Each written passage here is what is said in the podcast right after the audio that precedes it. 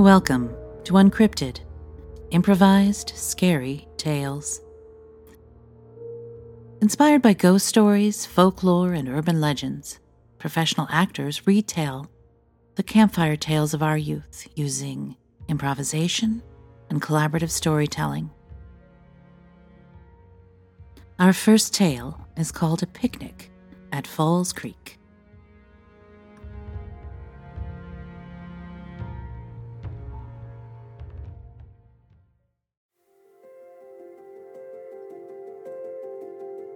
It all started at work. I was working at an insurance company, and uh, Sunshine came in as a new hire, and I fell for her instantly. Hey, John. Good to see you again today. How was your weekend? Oh, it was great. I I did a lot of hiking. I uh, saw some friends. We had a good time. Uh, hey, I don't have any plans for next weekend. Would you like to to come to dinner with me?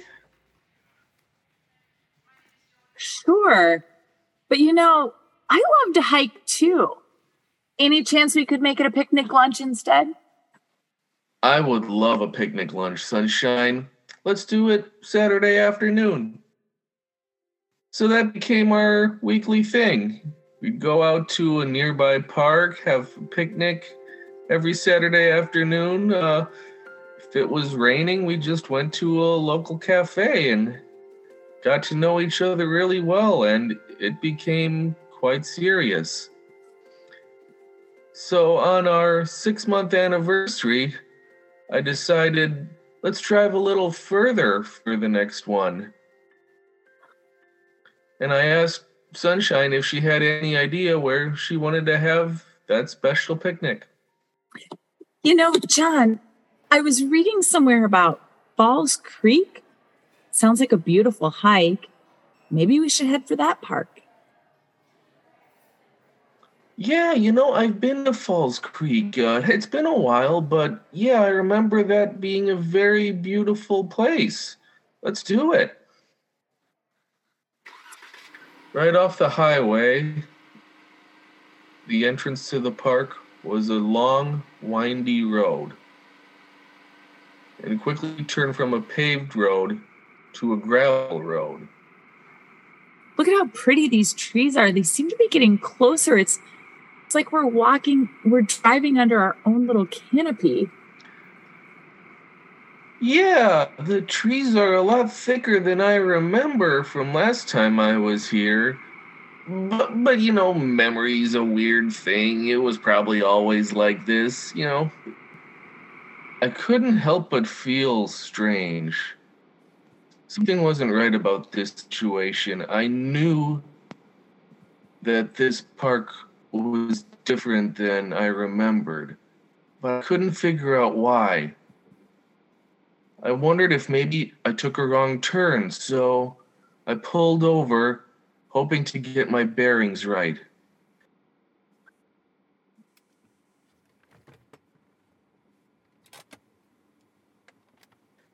But as I exited the car, noticed the air was very dry and stale.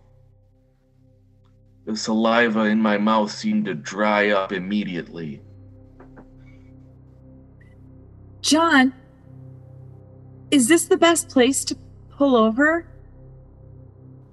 I mean, it doesn't look like there's any like real pull off anywhere. I, I'm I'm just I just need to stop and get my sense of direction. I, I think we're I think we might be a little lost.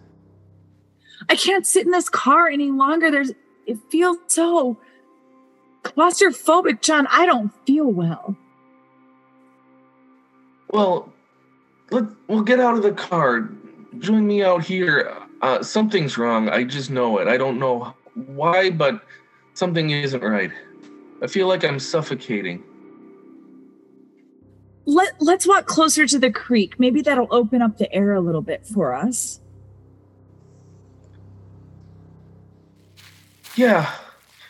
Yeah, let's do that. Maybe a little fresh water will make me feel better too. Here, This looks like a place for us to sit. I'm, I'm already feeling a little better. The air is lighter over here. Maybe it's just extra humid over there on the road. Yeah, that might be right. I just. I wish there was like a more clearly defined picnic area, like or a clearing or something. It's just the trees are covering everything. Uh, it feels a little claustrophobic, you know?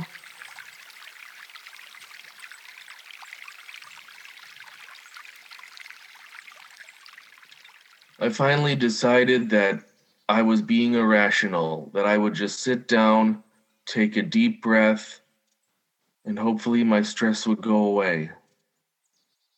I closed my eyes, exhaled, and opened my eyes again and looked toward the water. But the water had disappeared. That's it, John. Take another nice, deep breath. I did as she said, hoping my hallucination would go away. But there was still no creek in front of me. Instead, I saw figures emerging from the soil, shadows coming out of the earth.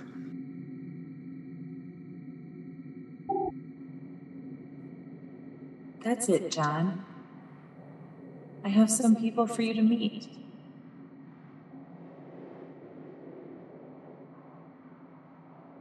What are you talking about, Sunshine?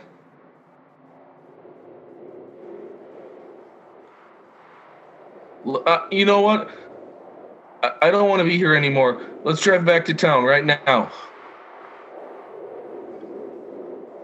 I grabbed Sunshine's hand and raced back to the car. We got in.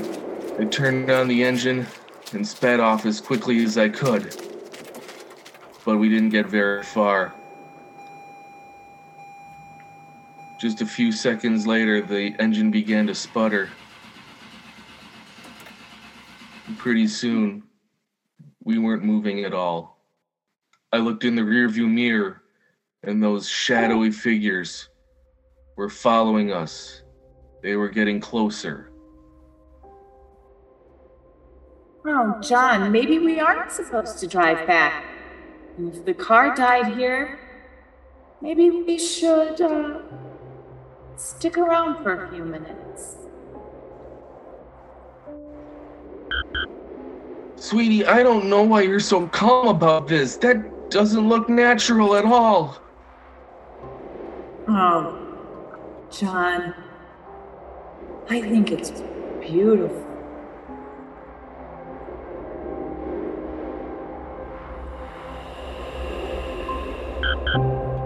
Soon we were surrounded by the creatures. There was nowhere to turn. The car began to literally sink into the ground. I tried to open the door, one last ditch effort to escape. John, hold my hand.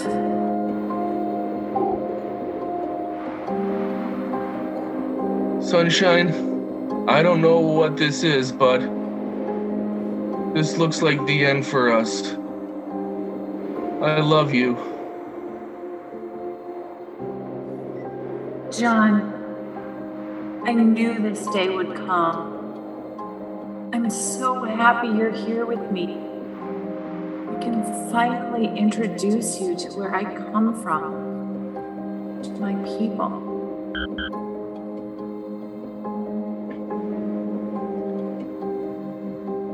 Your people? No. No. We have to get out of here. This isn't right. I don't want this. John, just relax. It's going to be so much better.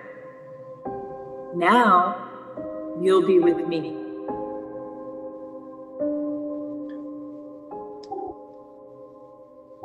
And I've been with her ever since.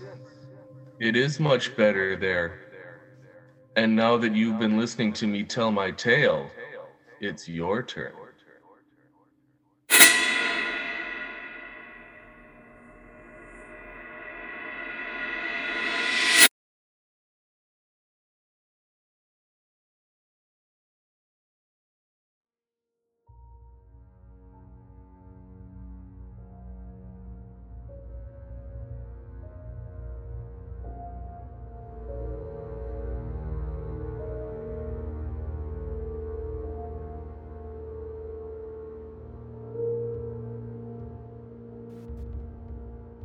Do you believe in curses?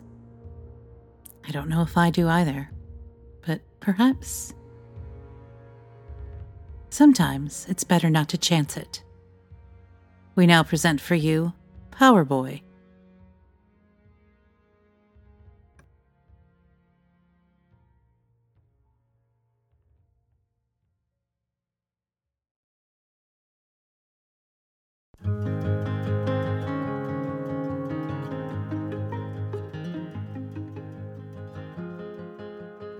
Young Tommy was looking through the newspaper one day and he saw an ad for a strange action figure.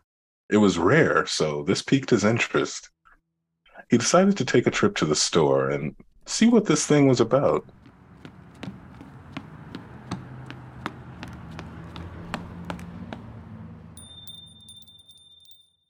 Oh boy, my first time in a store by myself. This is gonna be scary, but it's gonna be fun. There were so many oddities in this store. Tommy was really amazed by all the things he'd seen, some of which he'd never even heard of.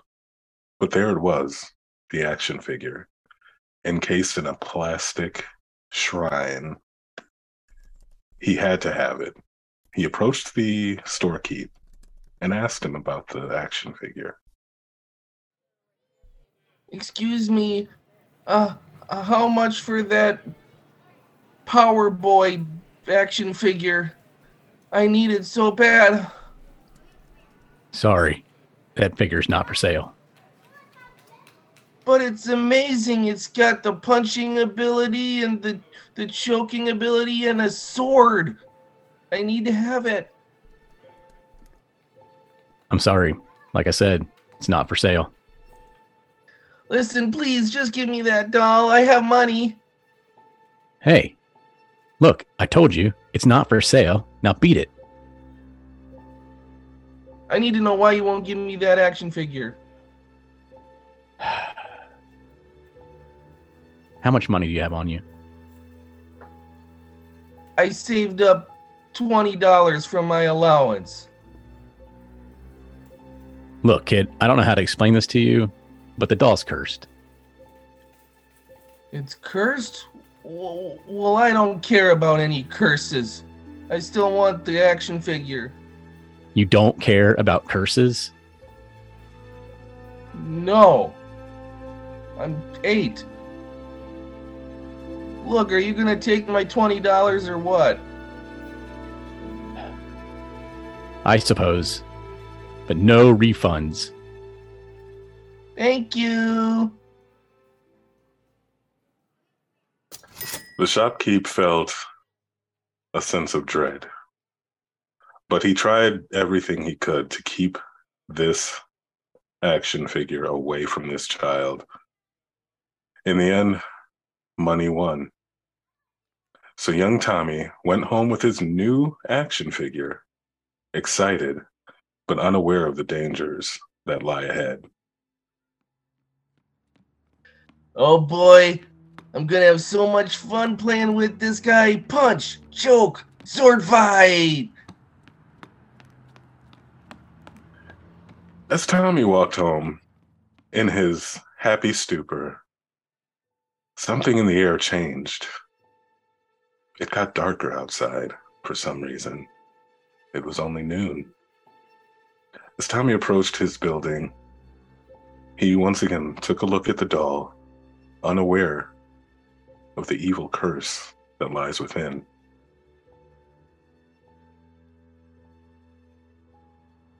Huh. I feel a sense of dread coming on. I don't know why. I'm sure it's a coincidence.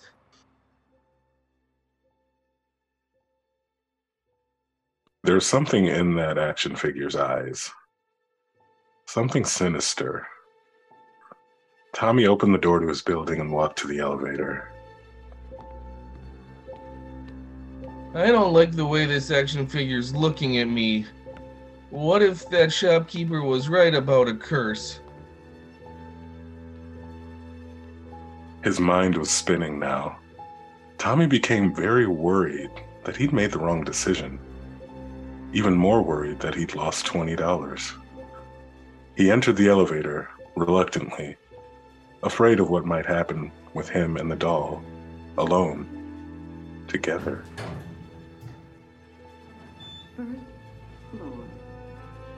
Just get home, just get home. It'll be okay then. Tommy stood in the elevator, repeating this to himself, hoping that it would give him some semblance of comfort.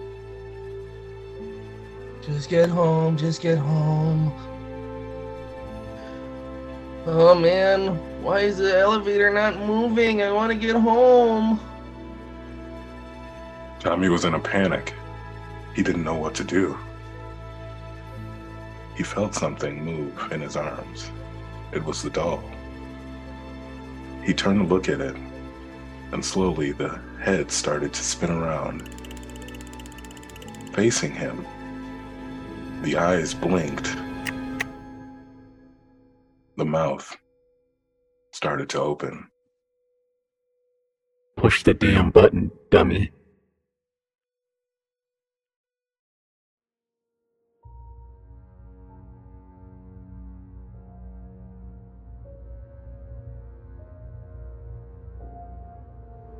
Thank you for tuning in to the inaugural episode of the Uncrypted Improvised Scary Tales podcast.